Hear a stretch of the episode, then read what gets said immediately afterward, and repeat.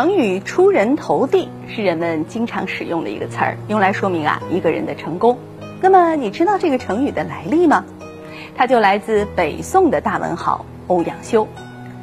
当时啊，欧阳修是一代的文坛领袖，对于自己的门生苏轼、苏辙等人呢，是一直非常欣赏。尤其是他与苏轼之间啊，既有师门之名，又有文友之谊。而这个词呢，就来自于欧阳修对苏轼最出名也最经典的评价。原话是这么说的：“读世书，不觉汗出，快哉快哉！老夫当毕露，放他出一头地。”我们也常说啊，文人相轻，可欧阳修却能很大方、豁达地赞赏别人，甚至是他的后辈。不说其他的，就这份人品，真的值得我们好好学习。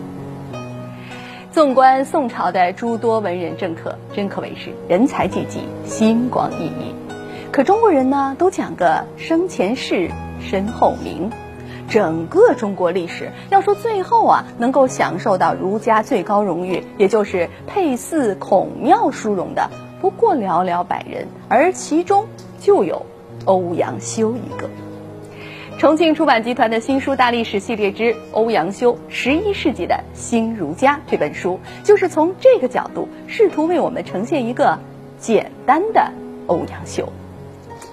说简单啊，是因为今天我们熟知的欧阳修身份非常的多元，典型的斜杠青年。他是经学家、史学家、经史学家、政治家、政治理论家，当然最为人称道的还是作为文学家与杰出诗人。以这些身份，欧阳修在统治中国社会近千年的新儒学早期政治和思想发展中发挥着先锋的作用。基于这样的认知呢，前人们对欧阳修的研究啊，可谓非常的详细。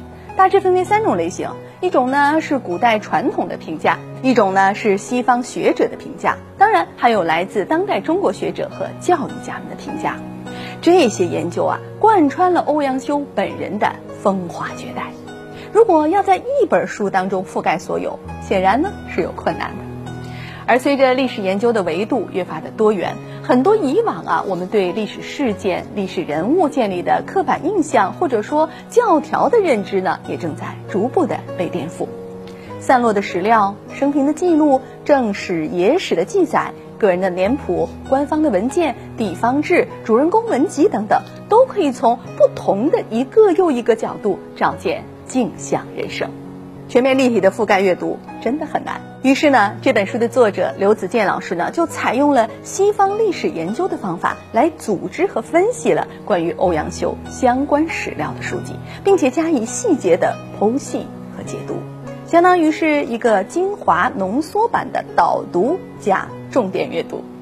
通过这样提纲挈领的方式呢，使得以往我们局限于“醉翁之意不在酒”和唐宋八大家文学家形象的欧阳修得以丰满立体起来。因为这本书原本是用英文写作的，所以呢，翻译本书的李斯老师在后记当中这样写道：“他在波谲云诡的仕途道路上，始终没有抛弃原则。”在推进文学与政治改革的道路上，始终没有放弃理想。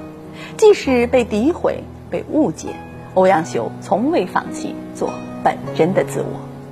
这样的欧阳修，比停留在语文课本上的欧阳修生动了许多。提到欧阳修，不应只想到赏析和背诵。在困难、徘徊和自我怀疑的时刻，它可以作为一道光，照亮我们混沌的思绪。所以呢，我的偶像苏轼先生也对曾给予他厚望并始终关注帮助他的欧阳修给出了这样一个评价：欧阳公，天人也。世人或自以为似之，或自以为过之，非狂则愚矣。那么，就让我们一起阅读这本欧阳修十一世纪的新儒家，走进这位天人吧。